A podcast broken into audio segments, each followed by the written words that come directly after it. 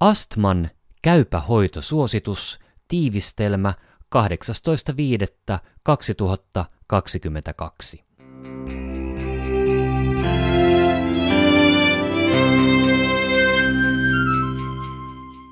Diagnostiikka. Astmadiagnoosi perustuu vaihtelevan tai lääkityksellä laukeavan keuhkoputkien ahtautumisen osoittamiseen astmaan sopivien oireiden yhteydessä. Tyypillisiä oireita ovat yskä ja liman eritys, jotka liittyvät inflammaatioon, sekä hengenahdistus ja hengityksen vinkuminen, jotka aiheutuvat keuhkoputkien supistumisesta. Oireiden kesto ja voimakkuus vaihtelevat. Lievää astmaa sairastava on suuren osan ajasta oireeton ja keuhkofunktio on normaali. Oireiden aikana keuhkoista kuuluu vinkunoita usein uloshengityksessä ja joskus myös sisäänhengityksessä. Hengitysäänet tulee kuunnella myös nopeassa ja voimakkaassa uloshengityksessä. Vaikeassa ja pitkittyneessä astmakohtauksessa vinkunat voivat hävitä, hengitysäänet hiljentyä ja apuhengityslihakset olla käytössä. Diagnoosi varmistetaan keuhkojen toimintakokeilla käyttäen PEF-mittausta, spirometriaa, metakoliinialtistusta, rasitustestiä tai eukapnista hyperventilaatiotestiä. Ne pyritään tekemään niin, että tutkimushetkellä ei ole käytössä antiinflammatorista lääkitystä, vaan ainoastaan lyhytvaikutteinen beta-2-agonisti eli oirelääke, joka tauotetaan ennen puhalluskoetta. PEF-seurannassa ei pystytä valvomaan puhallusten teknistä laatua, joten matala PEF-arvo voi johtua keuhkoputkien ahtautumisesta, mutta myös huonosta puhallustekniikasta tai kurkunpään toiminnallisesta ahtautumisesta. Kun astma on todettu, sen tulehduksellisen alatyypin selvittämiseksi tarvitaan allergian perusselvittelyt, kuten ihopistokoe tai allergeenispesifit IgE-vasta-aineet eli pölyerittely. Ja lisäksi veren eosinofiilimäärän mittaaminen ja joissain tapauksissa hengitystietulehduksen mittaus. Torakskuva on hyvä ottaa muiden syiden poissulkemiseksi. Tärkeimpiä erotusdiagnostisia sairauksia ovat keuhkoahtaumatauti eli COPD, krooninen keuhkoputkitulehdus, poskiontelotulehdus, sydän- ja verisuonisairaudet, toiminnallinen kurkunpään ahtautuminen, toiminnalliset hengityshäiriöt, suurten ilmateiden kokoonpainumistaipumus eli EDAC tai trakeobronkomalasia, hyperventilaatio-oireyhtymä ja paniikkihäiriö. Hoidon tavoite. Kaikkien astmaa sairastavien kohdalla tavoitteena on oireettomuus, normaali keuhkojen toimintakyky ja pahenemisvaiheiden esto. Potilaan tulee käyttää vain niitä lääkkeitä, joita sairauden hoito kulloinkin edellyttää. Hoidossa on keskeistä – aloittaa uuden astman hoito säännöllisellä astmalääkityksellä, lisätä tai vähentää hoitoa taudin hallinnan mukaan sekä hoitaa pahenemisvaiheet heti. Toisaalta tavoitteena on liialliseen kortikosteroidihoitoon liittyvien haittojen vähentäminen välttämällä suuria inhaloitavia kortikosteroidiannoksia, pitkiä kortikosteroidikuureja ja säännöllistä suun kautta otettavaa kortikosteroidia. Astman hallinta. Astman hoitoa ohjataan seuraamalla astman hallintaa, joka koostuu nykyisestä oirehallinnasta ja tulevien astmaongelmien riskitekijöistä. Seurantakäynnillä astman hallintaa huonontaviin tekijöihin ja pahenemisvaiheiden riskitekijöihin puututaan ja astmalääkitystä muutetaan tarvittaessa. Tarpeetonta monilääkitystä pitää välttää. Jos astman hallinta on ollut pitkään hyvä, esimerkiksi 6-12 kuukauden ajan, voidaan kokeilla lääkityksen vähentämistä. Astmaa sairastavan tulee lopettaa tupakointi ja välttää tupakansavua. ei-allergista astmaa sairastavien ei tarvitse välttää hengitettäviä allergeeneja. Lääkehoito. Kaikilla astmapotilailla tulee olla käytössään tarvittaessa otettava keuhkoputkia avaava oirelääke.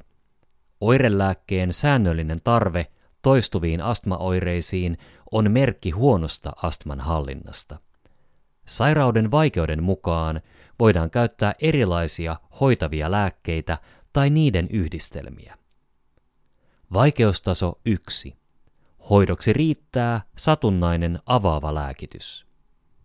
Vaikeustaso 2.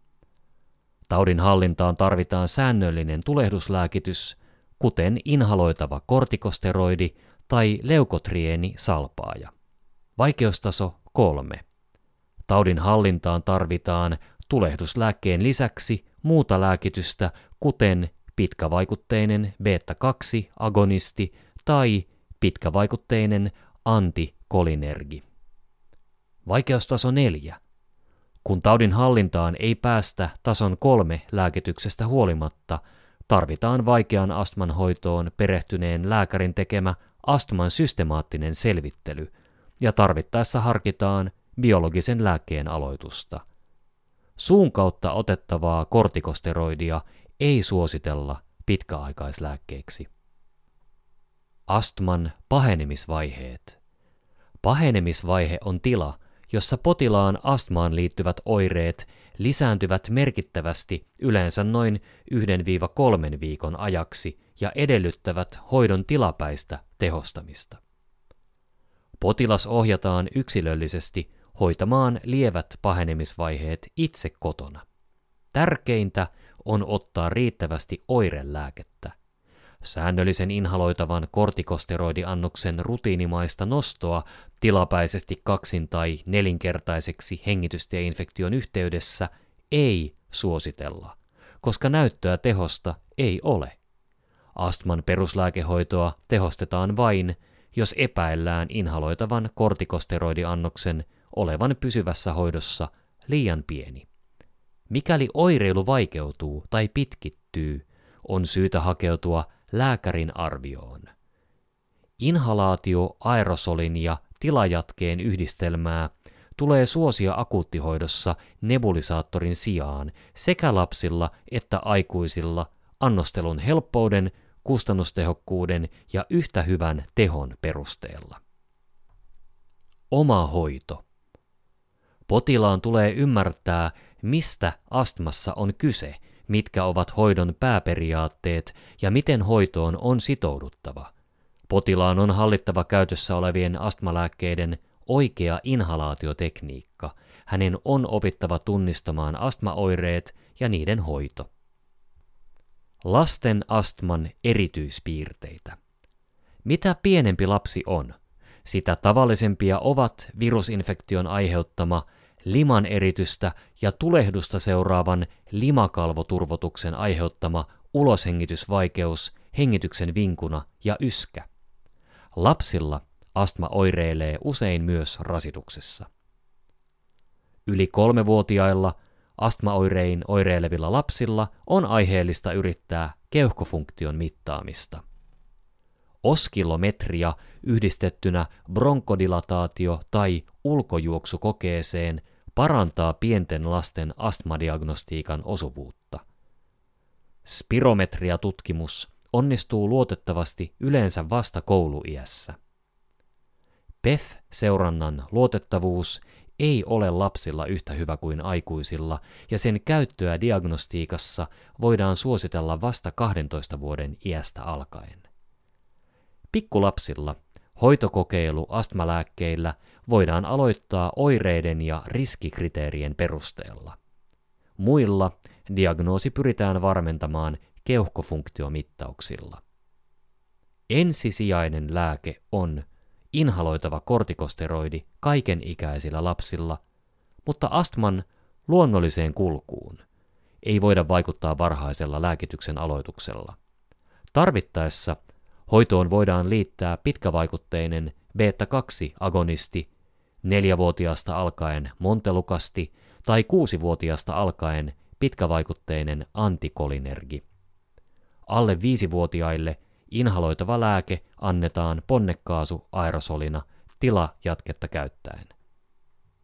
Maskia käytetään kolmen vuoden ikään asti. Yli viisivuotiaat lapset voivat usein jo käyttää jauheinhalaattoria. Myös lapsilla käytetään vaikean tautimuodon hoitoon biologisia lääkkeitä. Tekijätiedot. Suosituksen on laatinut suomalaisen lääkäriseuran Duodeckimin, Suomen keuhkolääkäriyhdistys ryn, Suomen lastenlääkäriyhdistys ryn, Suomen lastenlääkäreiden allergologiayhdistys ryn ja Suomen kliinisen fysiologian yhdistys ryn asettama työryhmä puheenjohtajanaan Mika Mäkelä. Lukijana Kari Hevossaari.